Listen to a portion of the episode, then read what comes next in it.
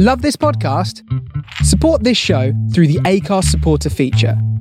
It's up to you how much you give, and there's no regular commitment. Just hit the link in the show description to support now.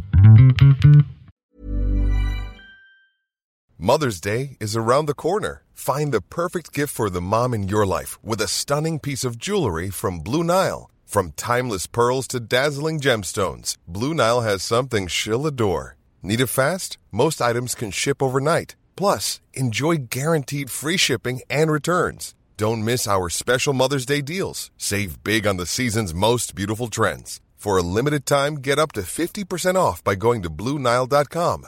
That's Blue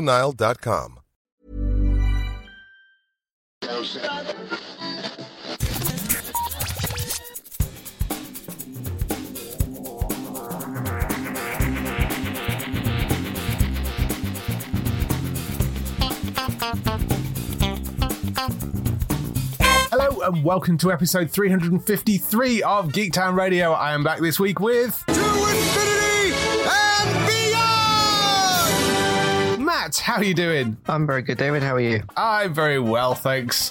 Been a couple of weeks since you've been on. What have you been up to? Last time I came on, I started the first two episodes of season three of Atlanta because it Yes. arrived with the Swarm of June television. I finished the season now, which is the 10 episodes of season three. Really interesting sort of mix of episodes because almost half of the season, I don't, I, I can't remember specifically how many episodes, but they do a lot of one off random episodes with characters that have no connection to the show as well. And what the idea of those episodes is, is again to dig into one of the bigger themes in the show, which is like just culture itself, cultural sort of differences and, and that type of stuff. So they, do they do a good job with all of the episodes because maybe I'm making it sound like, you know, they sort of just dart off to nowhere for, for a few episodes. But one of the episodes is there's a white family that you're following. So a dad, mum, and a, and a son. They go to, I'm not going to say whose funeral, but they, go- they go to a funeral in the episode. And the funeral is like an all black family event. Right. And you get the sense that one, that they've not been to an all sort of black family funeral, and two, that those events because it is uh, in a church and all this type of stuff they have some different traditions. Yeah. because the whole theme and backdrop of the show is culture. Specifically of course you know with black culture and stuff with the main characters including donald glover's character being black and sort of what they go through and everything how the people around them sort of react to the things that they're doing how they react to the things that they're doing as well. There's an episode involving a phone which has got a, a scene that was like really made me sort of really really laugh a lot. I don't want to spoil what the joke is but uh, i'll just say it involves something to do with uh, liam neeson it's really quite funny yeah, it's really, really quite funny. There's a few episodes that have some good twists and turns and stuff, but overall, the show is just a masterpiece. I mean, I'm just giving you sort of snippets of what happens throughout some of the episodes in the season, but they do take some different directions, some different paths in the season that they dabbled in before, but they do it a lot more this season. And it's surprising how many of those one off sort of episodes they're able to get away with, which have at the time no connection. There's some other bits and pieces that were going on with that. Again, I'm trying to just tiptoe around spoilers. But no, again, just just a masterpiece of a show, just from everything, the way it's put together, the way it's shot, the way it's written, the way it's acted. A lot of it is on Donald Glover. I don't want to say all of it. Obviously, there's other people involved to give credit to, but he's, you know, the producer, director. He stars in it in, in a bunch of episodes, so he's a very, very big piece of the show. Of course. He's just such an incredible talent. Whether it's the directing that he's doing, the acting, the writing in different situations, he's he's uh, an incredible talent, and I'm really looking forward to seeing. Well, obviously we know we've got another season of Atlanta, but outside of that, I mean, I know we've seen him as like Lando, and he's really good in that role in in the solo film. One thing that was interesting that I sort of remembered as I was going through the season is I remember there was a part where he was in Spider-Man Homecoming, I think. I think he was Miles's uncle or something. And I mm-hmm. remember there was some like rumored castings again, rumors. This was like ages ago. This was back in 2017 that he could play Miles Morales. The only problem with that now He's is yeah, he's too old. And again, you get you get different canon of Spider-Man stories, but usually Miles is younger than Peter, Yeah. and Peter sort of mentors him into becoming Spider-Man because they do the same thing in the games as well. Yeah. And I don't know the exact ages of Tom and Donald, but I think Donald actually older than Tom, so that, I, wouldn't- fairly sure he is. He certainly Yeah. looks older. So because Tom, I think, is in his almost the same age as me, and I think Donald Glover's a bit older. So that unfortunately that wouldn't work for that reason, but he'd obviously be very Yeah. good in that role. yeah, Donald Glover is 38, by the way. So yes, very much Oh, older. yeah, that, that wouldn't work, unfortunately. He could be a Spider-Man, just not necessarily Miles, because he's got a yeah. very particular story. So, so I typed in. I, you can see I put Jurassic stuff here. As some of you know, la- I think it was last week. I can't even really remember when I saw it. It sort of got out of my mind already. When I saw Jurassic World Dominion, really, really didn't like it at all. What was interesting about that film is it set up a particular premise and it basically doesn't use that premise. I don't really want to get into what the premise is and how they don't use it because that's for you all to discover if you choose to watch the film. But it, it basically it sets up a really really interesting premise that I don't think the Jurassic franchise has done before, and then sort of doesn't use it. Mhm. And I realized that about twenty to thirty minutes in, and then I sort of switched the way I was watching it and thought, okay, can I have sort of dumb fun with this film? The problem with trying to have dumb fun with something is if that thing itself is not fun, how am I supposed to do that? it, it just wasn't good. Basically, I did a whole like review and stuff for it, but that, that's kind of my my basic summary of things. And I thought, oh, that's really disappointing. That's the the end of the well the trilogy currently, so there isn't another immediate one coming out. So, and I, I like the Jurassic stuff. I think dinosaurs are very cool. I like the old films and all that sort of thing. I think I liked the other two Jurassic World films as well. I remember liking them. So Mhm. this is easily the worst one, I think. So there's that. But then I remember there's a nice, fun little Netflix show called Jurassic World Camp Cretaceous, and Yes. I my, my watching part of it was marked at the beginning of season three, and I went back to that, watched the season three premiere, and that was a lot of fun. So I had a good time with that. Again, that's aimed more for like a lot more family friendly type stuff and all that, which which is fine. The Jurassic franchise can kind of be like that, but this is with the uh, the younger teenage sort of characters. They get stuck on this island, and of course they have to survive from the dinosaurs. What's interesting about it as well, there's a scene in that third season premiere that is surprisingly kind of deep. Again, not like you know intricately sort of Breaking Bad or you know s- Yeah, something on, the, on, on that scale, but like from what you'd probably expect from a Jurassic World Camp Cretaceous show, um, there's a scene from one of the characters that's like a bit deeper than what you'd expect, and even that hit me sort of more than what the whole film did. But I'm glad at least I'm glad I've got like a better piece of media from the same thing to fall back on because I've got like the three seasons of that to watch. So Mhm. good opening episode. I enjoyed that. It went past really quick as well, which is always a good sign. And I mean, I know the episodes are short, but it still went past really fast. So that's going to be my next sort of like box set show is to catch up with seasons. I think three, four, and five. yeah. I think five is the last one It as is, well. So yeah. I'll go through that and really enjoy that. Other than that, just wanted to mention it in some new stuff late last night, probably because the new Game of Thrones show was coming out. HBO Max dropped this sort of like what's coming up clip, and they showed little clips of Succession and Barry and all, all these other shows. They showed like a little bit of hacks as well. And then they had this 30 second clip at the end of The Last of Us, which we haven't seen. We, we've seen like pictures floating around out there. Of course, people take photos of the set from a distance, and those things happen. But that's not looking at it through the production quality of what you're intended to see it as. Mhm. Yeah, this clip is perfect. Even though it's very quick, it's like 30 seconds. It gives you a very interesting first look as to, okay, what's this thing going to look like? And also, how are uh, Bella Ramsey and Pedro Pascal going to sound as Joel and Ellie? Because, of course, they're not Ashley and Troy, which are the two voice actors. The one thing that kind of caught everybody, and it's the it's the bit at the end. Pedro as Joel delivers this line, and everyone's like, I can't really tell the difference between that and Troy. Oh, Obviously, there's like slightly different accent because they've got different accents, but yeah. he really like, adjusted his voice for that. Bella, I thought, was really good. She doesn't quite get highlighted as much in the trailer. Again, it's very quick. You sort of see Bill and you see some of like the stuff on the wall that you see in the games. That really got me quite excited. Not that I wasn't excited already, because I am.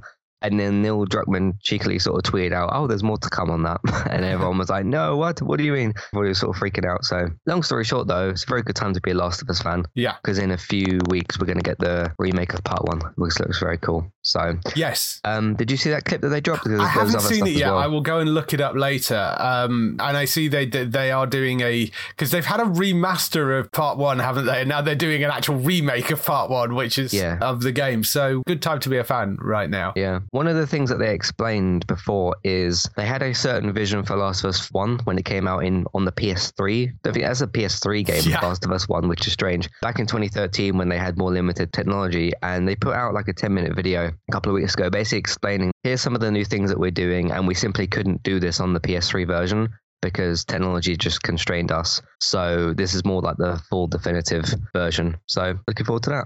Yeah. Just jumping back on the Jurassic World Dominion thing, it is out to rent now, although it, it's, it's Yeah. those stupid £15 rental things, I think, at the moment. hmm There's an extended edition digital download coming out on the 12th of September, and then it's out on Blu ray and HD disc for the 26th of September. So if you are a fan of the Jurassic franchise and just want to be a completist and see it, I mean, Gray, I think, said if you're really a huge Jurassic fan, it's probably something you want to see, but he had a similar sort of opinion of it's not a great movie in itself. hmm I think he probably had a bit more fun with it than you did, but I haven't actually watched it yet, so I can't give an Okay. opinion one way or the other. But uh, Mhm. yeah, so 12th for digital download, 26th for the disc version if you're going to go that way.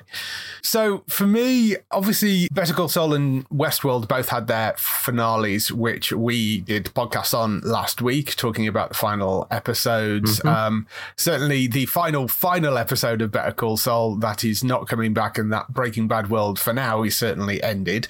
We're going to go back and do a sort of wrap up thing for that later this week, aren't we? Yeah, on uh, Thursday. Yeah, So, so we'll- uh, what, what we call a series wrap up podcast. Yeah. So we'll be doing that over on Entertainment Talk.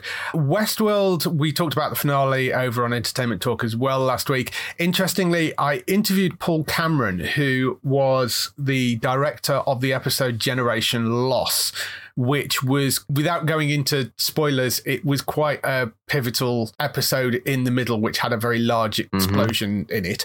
I talked to him about that, and I did ask the question Do you know anything about future seasons? He did say, as far as he's aware, it's not renewed either way yet. They didn't specifically plan that as a series finale, although, as we said on the show, it could very well serve as a series finale if that's what they wanted. I mean, it, it comes mm-hmm. to a reasonable concluding point, but there seems to be some will to do a fifth season. So if HBO, and it's very difficult to tell with HBO with the way everything's going with Warner Brothers Discovery right now, Yeah. but if HBO do want to do another season, it sounds like they're up for doing another season. Although he, I got the impression that that would be the last one if they did that. So up in the air right now. We don't know whether that's going to come back or not. But uh, the interview for that will be coming soon. It'll go up at some point, sort of before mid September. That one. Over on Netflix, we got a bit of a surprise because uh, one day last week they dropped episode 11 of The Sandman, which came completely out of nowhere. They told nobody they were going to do it. And it isn't a direct continuation of the previous story.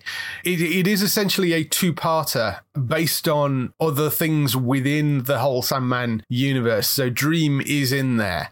It's interesting. Half of it's animated and half of it is live action. Or, I mean, it, it's actually sort of more a quarter of it is animated and three quarters of it is live action. And it's two distinct stories. One of them is the story called A Dream of a Thousand Cats. Really quite interesting. And the cast that they've got, the voice cast for that is, is insane. David Tennant in there. It's got Georgia in there as well, his other half. It's got Michael Sheen and Anna Lundberg, who are also a couple. So he's basically roped in the entire cast of stage to do this. Nonso Anozie from Sweet Tooth is in there. James McAvoy. Neil Gaiman himself provides one of the voices. Randomly, Joe Lycett provides one of the voices, which is really odd, but there you go. Uh, Sandra Oh is in there as well. Rosie Day. I mean, there- there's crazy voice cast that he pulled together to do that. It's about 15, 20 minutes, that bit. And that's really nice. It's beautifully animated. They've done such a wonderful job with that. And then there is a live action thing, which primarily focuses on a character played by Arthur Darvill, who plays an author who is struggling to write his second novel and ends up acquiring a muse that's played by, uh, I think it's Melissanthi Mahut is her name. She's been in something called The Other Me, and she's a voice in a number of the Assassin's Creed games as well. So those are the, are the sort of main two leads in it. Derek Jacobi shows up in that as well, and it's got the Fates from the show, and Tom Sturridge reappears as Dream in it. Again, that's another little self-contained story about this author. That's really good. So they're like little bottle things, not connected to the overall story of of the Sandman, but uh, they just popped up on the nineteenth, and Netflix went, "Surprise! Here's an extra episode." so, uh, I, I, but it was intentional. It wasn't like it wasn't sort of oh we forgot to put that up. They they they just wanted to drop this little bonus episode thing on, and uh, it sort of makes sense because it isn't connected to the main story. That was rather nice, and uh, I mean I thought the main show was absolutely fantastic. Did a really good job with it, and uh, yeah, it was just nice to get a little sort of extra thing. Have you watched through the Sandman yet? No, not yet. It's worth going to look at, definitely. I've heard some good things about it. Yeah. Other things I caught up with, I realized I hadn't watched the last two episodes of For All Mankind because I was sent a preview of it and was checking through Apple TV and realized that the preview that they sent me only went up to episode eight, and there's actually 10 episodes in season four. So I hadn't actually seen the final two episodes. So I went back huh. and watched that. Um, it was brilliant this season. Really, really good. It rounds off in an interesting way. It's another one of those shows that doesn't really mind about killing off main characters does rather a, a, a, good job of nobody's quite that safe. And as I said before, with For All Mankind, because they jump forward a decade every season, it was going to be inevitable at some point you have to have a complete turnover of cast because if you've gone through like four seasons, that's 40 years. You're dealing with astronauts. Okay, they might have started in their 20s, but it means they're going to be sort of mid 60s in their 70s by the time you get to a fifth season. So there's only so long they can kind of be astronauts and stuff. Mm-hmm. So so at some point, inevitably, some of those cast are going to come out. If you've not caught For All Mankind, it's this show which is set in this sort of alternate history where it starts off that the Russians beat America to the moon and that continues the space race. So it rapidly changes the progress of technology on Earth. And it's really, really good. Well, well worth watching. And, uh, you know, they, they've gone through, as I say, it jumps 10 years each season. So they start off in the sort of 60s, 70s, and then it goes into the 80s, and then the latest season in 90s, and then they'll be in the sort of 2000s in the next season. But the progress has been sort of moon bases and trips to Mars and that sort of stuff as they've gone through it. But uh, yeah, last two episodes are, are as solid as the rest of the season. So that's been good. House of the Dragon, I have started watching it. I'm not going to do a full review of that yet because I'm only halfway through the first episode so far. Because we're recording this on Monday and it literally dropped to like at 2 a.m. this morning. So I haven't managed to watch the whole thing yet. I'm enjoying what I'm seeing so far. There's a lot of characters they throw at you at the start. And there's sort of, it's one of those things I might need a family tree just to work out who's connected to. But yeah, uh, really liking what I'm seeing so far. We'll see where it goes, but that's been good for the opening first half of the first episode so far. Big thing that dropped last week, of course, was She Hulk, which is a half hour comedy, basically, set in the Marvel universe. Tatiana Maslany playing She Hulk, the Hulk's cousin. She gets her powers, in the case of the TV show, an accidental sort of blood transfusion that happens during a car accident. And uh, it, it's more deliberate, I think, in the comic books, but it becomes more of an accident in, in the TV show. She is a lawyer. We don't really see an awful lot of lawyering in the first episode because it's more explaining how she got her powers, and it's it's a sort of a lot of it's a two hand between Tatiana Maslany and Mark Ruffalo as he, he's sort of explaining Hulkness to her and she's kind of learning to control the powers. It is very funny. They both do a wonderful job. She is brilliant. You know, if you've listened to the show, how much we love her anyway, because uh, her role on Orphan Black was immense and she's great in this. I think it, it's really, really good. The CG, which people were worried about, I think has been a lot better on the actual released version than it was in some of the early trailers. But yeah, I, I like it. I think it's a really good, interesting addition to the Marvel canon so far. What did you think? I love this first episode. I thought it was such a good introduction the chemistry between two of the way they set things up. Tatiana obviously being brilliant. I can't wait to see how characters that we know are going to show up later show up into the show, how that's going to integrate itself. And uh, yeah, there's there's some good like references to like Tony Stark and everything, especially with what Hulk's talking about. That's yeah. always really good. It's it's good when I mean when you've got 14 years worth of a franchise of, of a universe, obviously from 2008. There's going to be a lot of things that have happened to these characters both on and off screen. So when characters mention like, oh yeah, so and so helped me with this, it's nice to hear about that stuff as well. Mm-hmm. But no, I thought she was brilliant. There was no question that she would be brilliant, of course, because of you know Orphan Black. But no, I I really really enjoyed it. It went by really quick, which is always a good sign when an episode goes. That's not to say the episode was too short, it's to say it was entertaining, so it went past really fast. Post credit scene was quite fun as yes. well. Um, I've heard there's a post credit scene in every episode. There is, there which, is. Which there's is a sort good. of there's a it's a mid credit scene technically, but yes, there isn't one in every episode apparently. Right. Yeah. No, I loved it. Really good start. I'll probably be doing a season review when it's finished in yeah. uh, October. I think it finishes. They put out like a episode guide thing. I think they said 14th October. For the finale. So uh, I'll be giving my full thoughts at that time. But uh, no, really good start to the opening episode. Yeah, absolutely. It was really, really solid. There was a, a, tweet from Chris Evans, which I thought was hilariously funny based on this references to Captain America in this, let's say, uh, mm-hmm. not to spoil if you haven't seen it, which was three laughing emojis and the, the sort of smiley face with a zip across the mouth at the end of it. that was hilarious. But yeah, if you've not watched She Hulk yet, it is well worth going to see. So go and check that out. It's on Disney Plus now and releasing weekly Thursdays, I think. Thursdays. Thursdays. Said, yeah. Thursdays release. Yeah. Mm, interesting. Randomly. So yeah, go and check that out. The other thing I did this week was I went over to Wrexham because Wales Comic Con, having done the last few cons in Telford, have gone back to their, their spiritual home, which is the university in Wrexham. That's where they used to hold it. And then they sort of outgrew the venue. So they moved everything to Telford. But for a one day event, they went back and did a, a con in Wrexham called Wales Comic Con Homecoming. Wales Comic Con, if you've never been, it's the lovely group of people really, really nice. And they always have some fabulous guests over there. So uh, there was wonderful people there this time around. And I actually met a couple of people who, uh, when, you know, because I was there filming panels and they, it's like, oh, who are you filming for? And I said Geektown and they went, oh my God, I love that site, which is really nice. lovely, you know, because yeah. you don't hear that all the time. You don't, I don't generally meet people that much. That was really, really wonderful. But I mean, they, it was the collection of guests, a few people doing panels, which I'll, I'll, go through what's going up and, and what isn't for that. Uh, a couple of people who didn't do panels. They have people like Jet from Gladiators there randomly. They had Mark Lewis Jones, Peter Davison, I believe, was there as well, the from Doctor Who. Um, the panels that they did, Brian Blessed was there, the wonderful and lovely Brian Blessed, which was really funny because he came out on stage, they introduced him and went, Brian Blessed, and there's obviously an interviewer there who was supposed to sit down and asking questions. And Brian comes out, says hello, does a sort of big Gordon's alive to everybody, which is the sort of big catchphrase, and then pushes the single chair towards the front of the stage, sits down, and essentially just monologues for 40 minutes telling stories. The interviewer didn't ask a single question throughout the entire thing.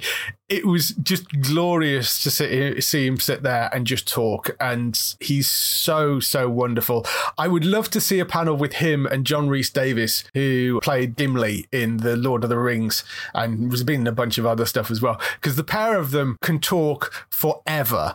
And if you had both of them on stage at the same time, you'd be there just like for hours. And they're sort of the same generation. So I'd be really interested to see a show with just the pair of them telling stories and trying to outdo each other with stories. Because I mean, Brian, if you don't know him, obviously Flash Gordon's probably one of the things that he's best known for. But I mean, he man's a national treasure.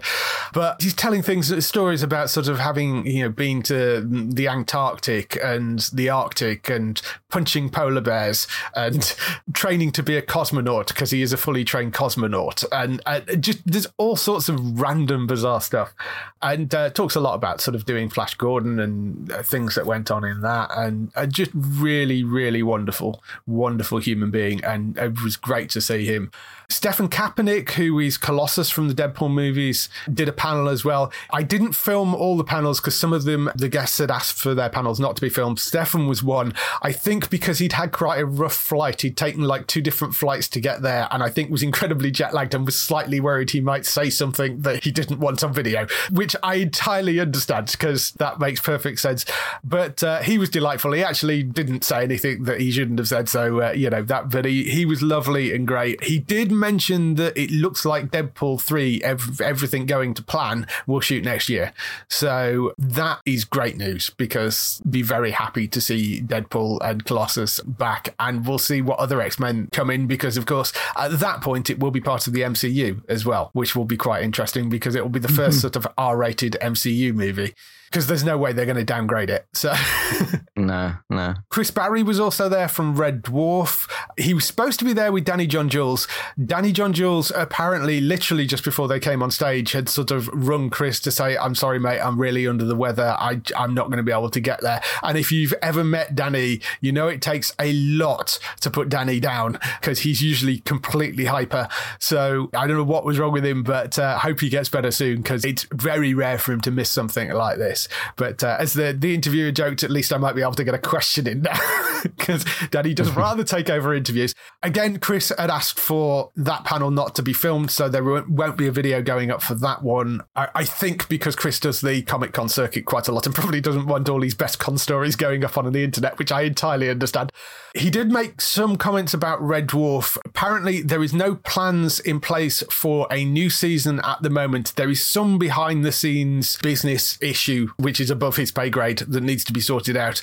But Doug wants to do more and the cast want to do more. So they need to get that issue sorted, whatever it is, whether it's a rights thing or, you know, what channel they're on, or I don't know. But there is something business wise that apparently needs to be sorted, which is why there isn't a new season of Red Dwarf coming out. Interestingly, he did mention something else that they did a table read of, which he described as kind of Red Dwarf, not really Red Dwarf, sort of Red Dwarf adjacent, kind of. I got the impression that it was basically the same cast, but not Red Dwarf you know how American Horror Story does different stories every time, but with the same cast of people? Right. Yeah. That yeah. sort of thing. I don't know what that is. They did a table read of that. I think he said in 2020 they they did something, and he really liked it, and he was sort of saying, "I hope we can do something with that at some point."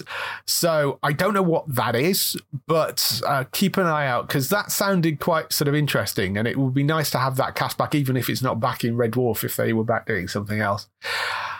Videos I did manage to get Matt Ryan and Paul Blackthorne from the Arrowverse, they were brilliant and just bouncing off each other. And that was a really, really wonderful interview. There is a video for that, which will go up at some point this week. One of the interesting things Matt mentioned on stage was the reason that Constantine was killed off in Legends was because the rights went somewhere else to Constantine as the character, presumably over to the J.J. Abrams Justice League Dark and Constantine series, which they're doing for HBO Max. And that seems to also be the reason why Jenna Coleman is playing Joanna Constantine in The Sandman and it's not Matt doing it. It sounds like they've basically handed the rights of Constantine over to the J.J. Abrams stuff and don't want anybody else confusing it by playing it somewhere else, which is stupid because they're supposed to be in a multiverse and they, they made a big yeah, thing of that. that's kind of how comic book stories work. Exactly. When you have a multiverse, you can have more than one version of different characters. So it's annoying when, because Warner Brothers has done things like that before. Mm-hmm. Uh, like they've put blocks on certain characters. I mean, why do we think that we've never seen Batman in the Arrowverse before? It's because they weren't allowed to really use him. I mean, I know we kind of had the Bruce Wayne for a little bit, but we never had like Batman, Batman show up. Yeah. Um, and for a while, they couldn't use Superman until they could with Tyler Hoechlin. So yeah, it's, it's a silly thing to do. Because if you want to have like this separate, if, if the Justice League Dark stuff is even happening, people love Matt Ryan as Constantine. So to take that away because Legends isn't even around anymore is a silly thing to do. So, mm-hmm. but they for some reason made an exception with the Flash, where you have the TV and the film version. So, yeah, it doesn't really make sense. No, it doesn't. It's a it, it, it's weird why they've done that. I mean, I think the problem is Matt's so good at that character that if you still had Matt on screen doing it, and then you had somebody else come in and like, here's the new Constantine, was like, well, he's nowhere near as good as Matt. Uh, uh, maybe they want to put some distance between the two, possibly. I don't know, mm. but but he says that's the reason for it, which is a shame. But there you go. But that video will be going up fairly soon. And the last video I did was with Grace Van Dien and Alec Utgoff, who played, uh, Grace played Chrissy in Stranger Things, and Alec played oh. Alexei. So Alexi was what, season three, I think, and Chrissy was the latest season. And they're both from Stranger Things. Uh, they were really cute together. Apparently, this is the first time the pair of them have met because obviously they're in two different seasons and that oh, cast yeah. changed yeah. over. So this is the first time they'd actually met. They were like sort of met in the green room backstage going, oh, hi, you know, so that was really sweet. And they were lovely and they actually kind of worked quite well together. They were sort of bouncing off each other and, and uh, it was quite fun. So there's a Stranger Things panel going up as well. That was really good. But yeah, overall, Wales Comic Con, they're back in December at Telford. Well worth going to. They've got tons of great guests. The, uh, the show floor's always good fun. Also had a lovely chat with one of the guys who build robots for Robot Wars. Remember that TV show? Yeah, yeah. Guy called James Baker, who you might remember from some of the earlier versions of the show. He he was the uh, the guy whose uh, I think nine year old daughter at the time was actually the designer of the robots, and he just built them. She was basically the boss of the team. His daughter mm. is now 15 years old. They're still building robots together. Glitter Bomb was the big one that that I seem to remember from the show, and they had that there. But one of the other things he does at the moment is um, they rescue old bots that were from the Robot Wars. They're still in touch with the other teams. So rather than going onto the scrap heap, they uh, rescue and restore some of the older robots. So they had like Wheelie Big Cheese, which was one of the uh, one of the robots from the earlier shows of Robot Wars. They are still doing events and things. Uh, there's a possibility they might go and do some live events over in Vegas because they're they're talking about doing sort of live non televised nights in Vegas. So uh, there's there's things going on with them. No news on TV side of things. I think the American version BattleBots is still running, but uh, Robot Wars isn't at the moment in the UK. He was really lovely. I had quite a lovely chat with him. That was really great. But yes, lots of stuff going on at uh, Wales Comic Con. Definitely worth going to check out. So that's all the stuff we've been doing this week. Let's move on to some TV and film news.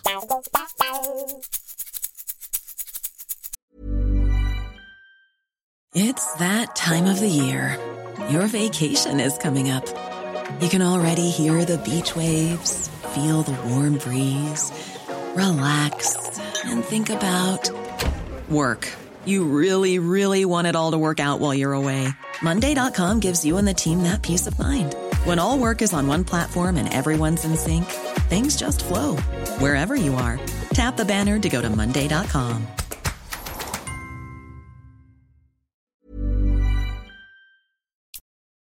So we start off the TV and film news with the renewals, cancellations, and pickups. And as far as I can see, no cancellations this week. So we're going to move on to renewals. The rehearsal, which is coming soon, I think, to Sky Comedy, that has been renewed on HBO for a second season. So that will be coming back.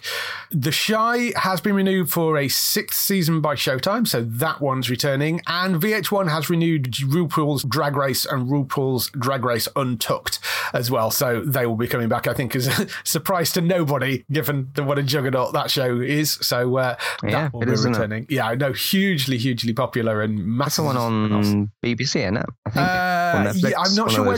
Um, yes, I'm not sure where Drag Race is these days, but um, one of the there's Drag Race UK, I think, is on BBC. Mhm, But two different ones, yeah. there's the WoW streaming service because WoW are the people that make the Drag Race stuff, and they all go Mm. out next day on the WoW streaming service. So if you're a Drag Race fan, I think it's like five pound a month for that.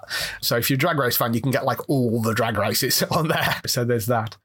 In pickups and other bits and pieces of news, Paramount announced a free Star Trek Day live stream event, which is coming on September the 8th. It'll be 8 p.m. It's going out across social media and on YouTube. It will then be on Paramount Plus the following day.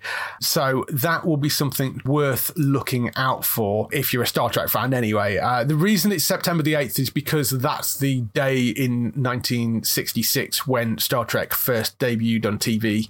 That's why it's that particular day. And uh, 8 p.m. it's going to be 12 noon PST, 3 p.m. EST. So uh, if you're in America, that's when you can go and check that out. Uh, Tawny Newsome from Lower Decks and Paul F. Tompkins from Lower Decks are going to be the two people that are going to be the main presenters of it. They do a uh, podcast called the Pod Directive as well.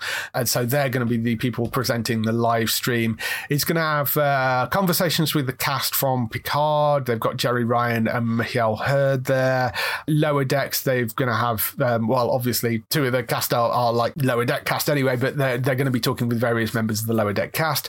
Uh, Star Trek Prodigy, they're going to be talking to the voice cast of that, including Kate Mulgrew. And Strange New Worlds, they've got Rebecca Romijn, Jess Bush, Christina Chong, various other members of the cast for Strange New Worlds there as well. So there's going to be lots of interviews with cast members from across the Star Trek universe. They've got a, uh tribute to Nichelle Nichols, who sadly passed away earlier this year. So there's going to be a special video honoring her. There's behind the scenes set tours of Discovery. They've got things going on like a, a, a fan being transformed into a Star Trek alien. They've got a cosplay competition thing going. There's Reggie Watts from the Late Late Show. He's going to be the musical guest. They've got stand-up comedian there as well. So there's there's lots of fun and silly things going on there. But that's going to be 8th of September at 8 p.m. in UK time. It'll be up on the Star Trek and the Paramount YouTube channels, so you can go and check that out. If you go to Star StarTrek.com forward slash day, it'll give you all the information about that as well. Weirdly, September 8th is also being penciled in as Disney Day. So they're going to be kind of slightly battling each other by the sense of it. Huh. Hmm. I don't know what's dropping on Disney Day this year, I don't think. I don't think they've made any announcement on that. But yes, Is so that is that the same thing as Disney Plus Day, or is that a different thing? I, I'm not sure. I don't know whether that's Okay. Disney. I Also, got D twenty three in uh, September as well. Yes, Cool. there is some Disney stuff apparently dropping that day as well. Do you think we'll get any Star Trek this year, like a new season of Discovery or something? I'm not sure about that. We have got Lower Decks coming imminently. We've got the new series of that Okay. coming later this week. That drops. Right. I'm not sure about the live shows. Picard should be reasonably well. I think they've actually finished filming Picard now Hmm. because they ran it back to back with the previous one. I don't know whether that will drop first. I'm not sure. But I mean, we may get some announcements during that live stream event as well. So, yeah. Strange, Strange New World's basically just finished. yeah. So, so we've got Discovery, Um, Picard. yeah, We we'll see may- what happens. yeah, may hear some more about some of the other potential shows as well. So we'll see. Lord of the Rings Rings of Power, they made some announcements about specific times it will drop, which Amazon don't usually do. You know, it's just like, oh, it goes up when it goes up. But um, because it's such a huge property, they're actually essentially simulcasting it. So it will drop at the same time worldwide, which means it's going to drop the first episode Friday, the 2nd of September at 2 a.m. And it's going to drop as a double bill. So it's actually the first two episodes, 2 a.m. in the UK. So that's when it will drop over here. Episodes after that will drop at 5 a.m., but the first episode is dropping at 2 a.m. So you can stay up on the 2nd of September and watch the first two episodes through the night if that's what you wish to do. I won't be doing that. I will be watching them in the morning. But uh, yes, so that's uh, Lord of the Rings Rings of Power. I am looking forward to that. I, I know some people are being very kind of snotty about it and it's like, well, it's not proper Lord of the Rings and that sort of stuff. But I mean, I did, I'm not judging it until I've seen it. And it looks beautiful from what I've seen. They seem to have thrown a lot of money at it. And uh, another update on the Flash movie. As we were talking about last week, they basically had three options for the Flash film. The first one being Ezra Miller getting professional help, followed by an interview, then limited press when the film is released. The second option was if Miller refused to get help, they'd release the film without any involvement from Ezra at all and then would recast in future projects. The third option was the nuclear one where they just scrap everything. It seems like they're going with option one because uh, after we talked about that, I think it was actually last Monday, later on, Ezra released a statement saying, Having recently gone through a time of intense crisis, I now understand that I am suffering complex mental health issues and have begun ongoing treatment. I want to apologize to everybody that I have alarmed and upset with my past behavior. I'm committed to doing the necessary work to get back to a healthy, safe, productive stage in my life. So that was the statement from Ezra. So, uh, yeah, sounds like gone to option one. We'll see what happens now, but I'm kind of glad that at least seems to be seeking some form of treatment. Hopefully it works because, yeah. Yeah, I've got two thoughts on that, which is with Ezra getting help, that's a good thing because with the absolute mountain of things that I've read that Ezra has apparently done, some of which have been caught on video, so they are real, Yeah. and some of which some of which have been reported and said that like, oh, this may or may not be true, but you sort of start buying that like, oh no, it makes sense that Ezra would probably do that because of other things that have happened, and this hasn't just been going on a couple of months; this has been going on a couple of years yes. there has to be a line that's drawn at some point because if somebody does the type of things that Ezra's apparently been doing, and yes, there's a complex degree of mental health issues people can go through. And I don't know if Ezra's trying to use it as like an excuse or just an apology, but there has to be a line drawn at some point where you look at the things that Ezra's done and think you can't just put all of that on, oh, I just had Yes. complex mental health issues. There has to be a line drawn of where because yes, people can have complicated mental health issues and go and do bad things if they get out of control, which Ezra seems to have done. Mhm. But some of the things, and I'm not going to go into all the things here, some pretty No. like dark stuff that I've read as well. They're genuinely what I would describe as like criminally bad things that- Yes. that, I, that I've read. Because you, you could say like you suffer with like depression and maybe you started getting addicted to alcohol and you you crashed a car or something. That's like a more simple example Mhm. where somebody's had like a again not saying depression's a, a simple thing it's face is one of the more common sort of things. And that could lead to maybe alcohol issues or whatever, and you doing like still dangerous things, but not to the degree of Yeah. things that Ezra's done. Because I've I've read some just wild things over the last couple Yeah. of months and just thought like, no, you, you can't just put this on. Oh, I just had mental health issues and I'm sorry. So, Yes. uh, uh, but but again, uh, as I mentioned, going back to my first point, if this is Ezra trying to, hey, I'm trying to like calm down at least, or trying to seek some kind of help and stay out of trouble, which is the main thing that Mm-hmm. They need to do. That's good because we, we'd rather have Ezra getting help and staying out of trouble. That's obviously what we want. Because the film aside, you know, there's a person's life here, which is having things happen to it, and other people that have been involved as well, other young people that have been involved in the situation. And and you want, you know, the, push the film aside for a minute. You want these people to be safe. We don't want something Yes. bad to happen to Ezra. So yeah, that's kind of my that's kind of my thoughts on that. But Yeah. um, I've spoken before. I did a podcast a few months ago when this stuff was still happening.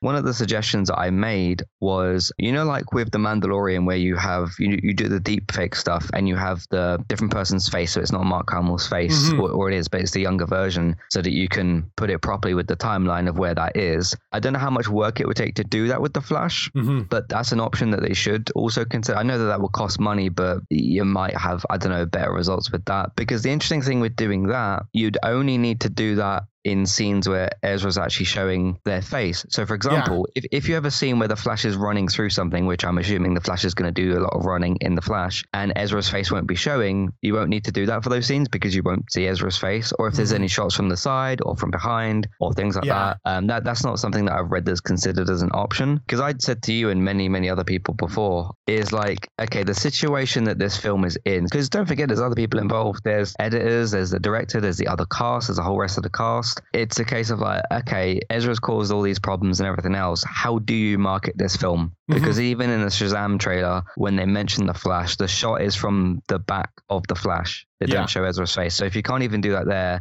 how are you going to market an entire film? You've got posters, you've got interviews, you've got like need another trailer at some point. That's going to Yeah. have Ezra's face in it. So it's a complicated situation. Certainly, I'm not saying that there's an easy answer because there isn't an easy answer. But Yeah, I agree with you as well. And there is a chance that he may face criminal charges for some of the things that he did, you know, which is oh, I think they should. whether he can use an insanity defense or reduce mental capacity or something. But you are right. There are things that went on that you can blame to a point on his mental health. But Uh-huh. I, I don't know. We'll see how it plays out and where it goes. But that is the situation at the moment. It seems that they are going to try and go with option one of that.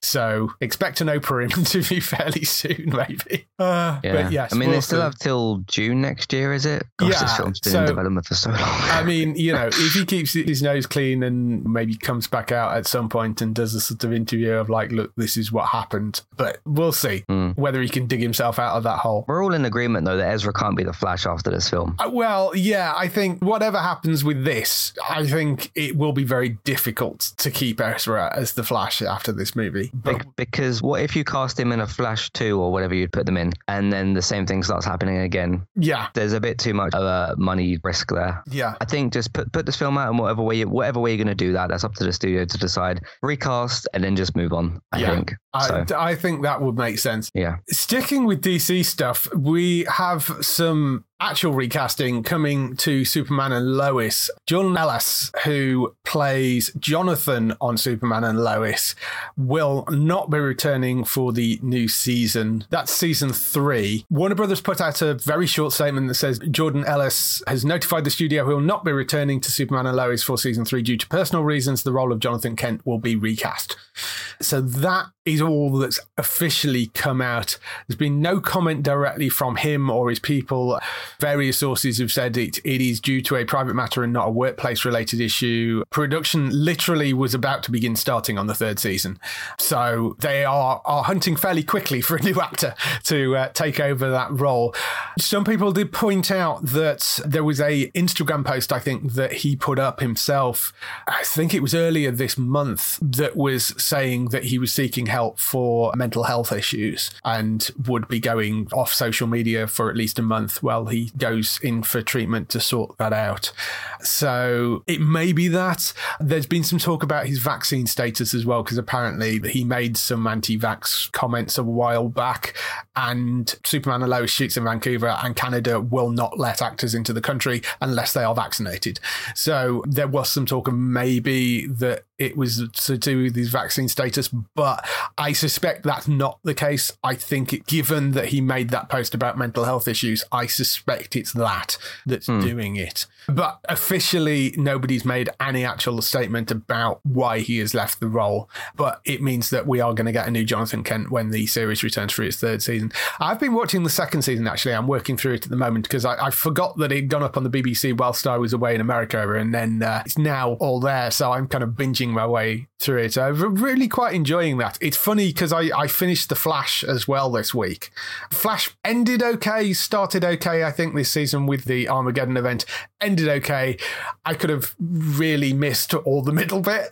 So, um, I mean, Yeah. you know, we've, we've talked at length about what I think of the Flash TV show and what you think of it, so uh, we don't really need to go over that ground again. But the leap in quality from going the, to the Flash to Superman and Lois is just, it's like watching sort of cardboard sets and then going to an episode of Game of Thrones, you know, I mean, it, it's just, the, there is a huge leap in quality between the two shows.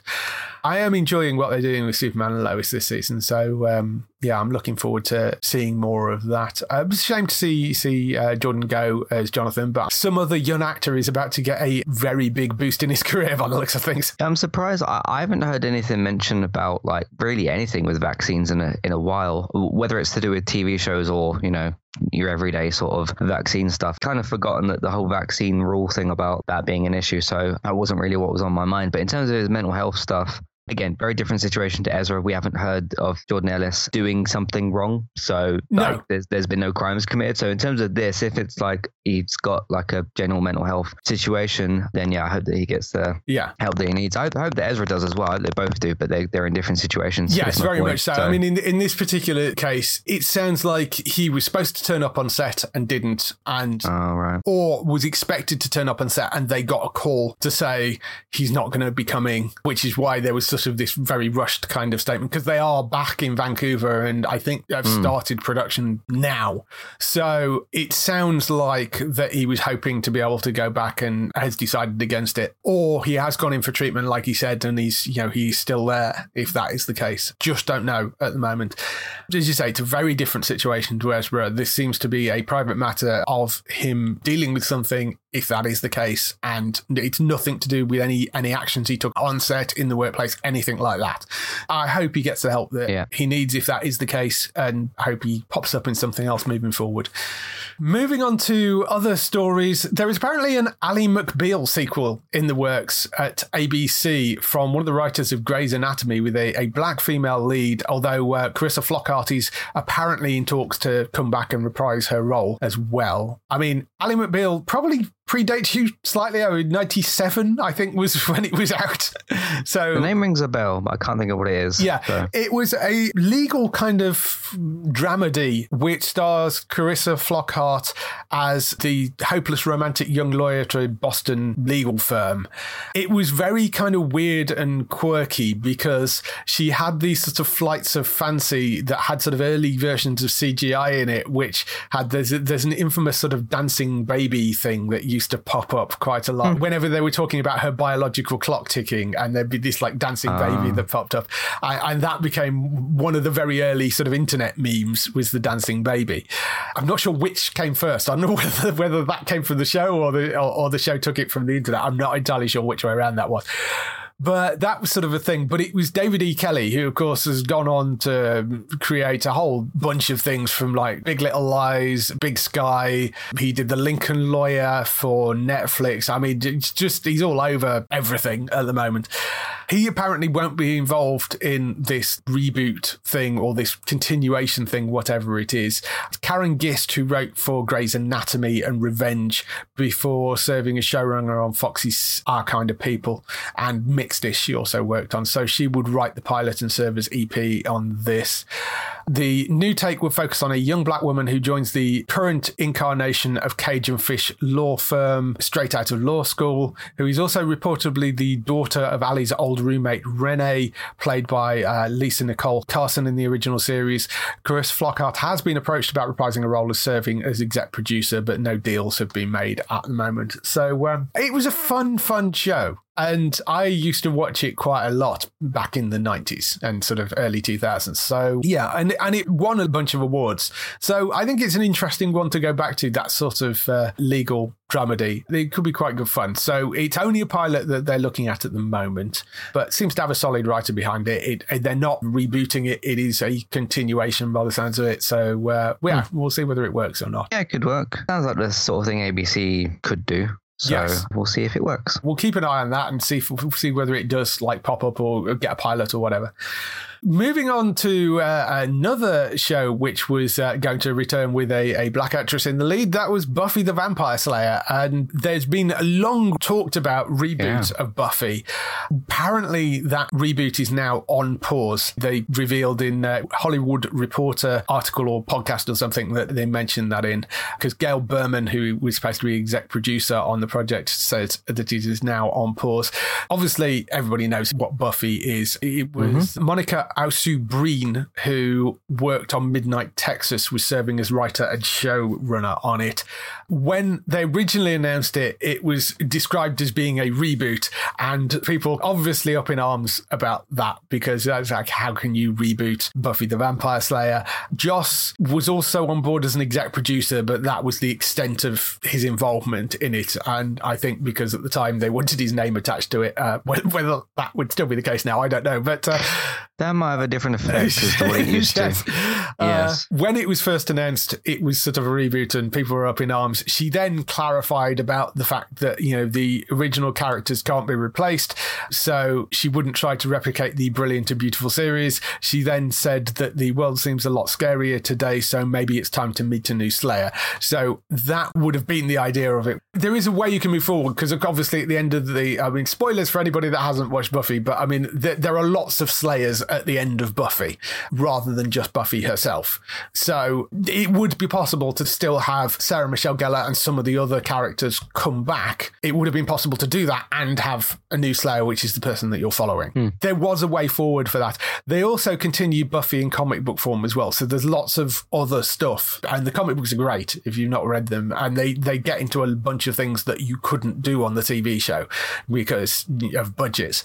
So um, I think this would have been a really interesting idea, but and, and I was actually okay with them doing more in the Buffyverse because I, I like that universe and it would have been nice to go back to it, but not to be at the moment by the sounds of it. I mean, we had a similar thing happen with um, How I Met Your Father. That was like pitched and they tried to do a version, it didn't work, and they ended up coming out with one. So you, you never know what might happen. This might yeah. just sort of pop up out of nowhere one day. But for those that are like disappointed, the original's still there. You can still yeah. go and watch it on some streaming. I think it's on Disney over here, isn't it? Uh, I think so. It's yes. a Fox show, so yes. it's probably available somewhere, Hulu or something. So if you miss the old show, if you've still got nostalgia for it, it's there available for yes. you. It's a universe that I think is right for going back to. I, the frustrating thing is, Joss did write a comic book called Fray, which was a vampire slayer but set way in the future.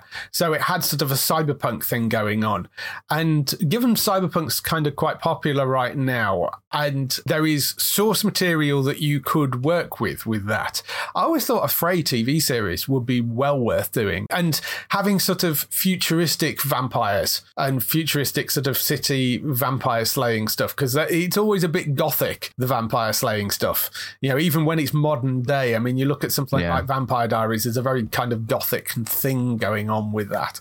So I always thought Fray was the obvious thing to go for if you were going to kind of make something else in the Buffy universe. But nobody's decided to broach that yet, which is a shame. I mean, presumably because it'd be quite expensive because you're doing a lot of CG work for mm. CGI cities. And well, it's Disney, so. Well, yeah. I mean, presumably if they got the rights to it, then right, yeah, they could do it. But that would seem like the obvious thing to me to do rather than trying to sort of slot something in as a continuation of the main show. But we'll see. I mean, yeah. I, am sure at some point they have to go back to that universe. The interesting thing for me is I, I haven't actually finished Buffy, so I've still got some of it to go and watch. So I used to watch it with an ex girlfriend and then I wasn't. Yeah. And then I did some classic reviews episodes for it, but um, I've still got like most of the show to watch. It is worth It's- watching. It's it ends really well. Oh, I'll definitely well. keep going with it. I just Yeah. need to uh, arrange when to do that. Certainly. That's all the news we've got for this week. Just some time for some highlights for next week on TV. So, highlights for next week. We only have uh, four shows, but there are some really interesting ones in here. Star Trek Lower Decks, as I mentioned earlier, that is back. It's on Prime Video. It's still over on Prime Video. It's not got taken back by Paramount Plus yet. That is coming on the 26th of August. That will drop. I'm very much looking forward to that. That's season three. I know you were a bit unsure about Lower Decks, but I really enjoyed it. I, it's, it's very much sort of a comedy version of Next Generation, so worth looking at. See returns for its third and final season. That's the Jason Momoa series set in a future where the human race has lost its sight. That's on the 26th as well. That's over on Apple TV. I'm looking forward to that because I think the first two seasons of that were brilliant. The Capture returns for a second season. That was the Holliday Grainger series where it was all based around sort of deep fake and fake news and misinformation and that sort of stuff. First season of that was great. Paapa Essiedu is the new co-lead for the second season because it's one of those where you have a the antagonist changes every season or the the other lead changes every season, much like they did with Line of Duty. The Capture season two, that's on the 28th of August at 9 p.m. Go and check that out there. That's the Capture season two, 28th of August at 9 p.m. And then over on Paramount Plus, Home Economics, the first season of that lands on the 29th of August. And that takes a heartwarming yet uncomfortable and sometimes frustrating look at a relationship between three adult siblings, one in the 1%, one in the middle class, and one barely holding on. I think Topher Grace is the lead in that, if I remember correctly. That's coming on the 29th of August on Paramount Plus, and that's home economics. So that is everything coming for the next week on TV. If people want to find more of your stuff, where can they find you? You can find me over on entertainmenttalk.org or on your favorite podcast platform by searching for the same name. Still doing TV, games, films, May Night podcast. Recently reviewed Moss Book 2 or Moss 2, the, the VR game. Very, very fun, very, very good stuff. Did what you'd want a sequel to do, which is introduce new ideas that fit in really well. So very much enjoyed that. Uh, gaming talk back this week. We talked about a whole bunch of Assassin's Creed stuff. Uh, talked about some Iron Man stuff. And talked about uh, somebody using a mod on the Spider-Man PC version to take out the pride flags in the game because they felt the need to do that for some reason Yes. for that. So we talked about all that. Premier League is back. Man United are back. We've got Liverpool later. We'll see how we deal with that. Uh, but for the next game, we'll have a new player called Casemiro. So I'm looking forward to seeing him. But that will be for the next game because he can't play today. So yeah, uh, film reviews, uh, Jurassic World, Dominion, like I said. And I got some other film reviews coming out soon as well that I'm hoping to do this week. Like David said, uh, Better Call Saul Westworld podcast. Pretty much finished with those. So uh, yeah, lots of things going on with that. Uh, find me on Twitch, eTalkUK, and YouTube, Entertainment Talk Players for all my video game related content. So that's me. Yep, so go and check Matt out over at Entertainment Talk. For other people involved in the show, you can, of course, go and find Bex over on twitch.tv forward slash Trista Bytes. She's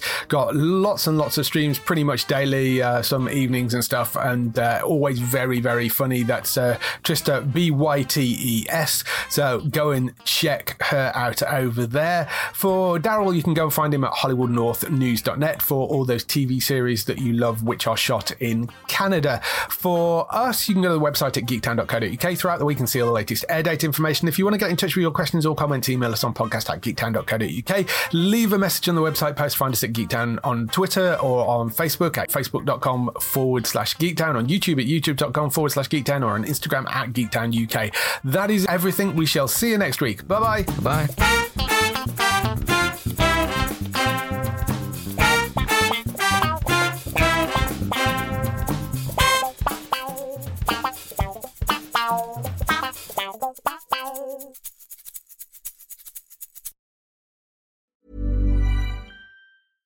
Flexibility is great. That's why there's yoga. Flexibility for your insurance coverage is great too. That's why there's United Healthcare Insurance Plans. Underwritten by Golden Rule Insurance Company, United Healthcare Insurance Plans offer flexible, budget friendly coverage for medical, vision, dental, and more. One of these plans may be right for you if you're, say, between jobs, coming off your parents' plan, turning a side hustle into a full hustle, or even missed open enrollment. Want more flexibility? Find out more about United Healthcare Insurance Plans at uhone.com.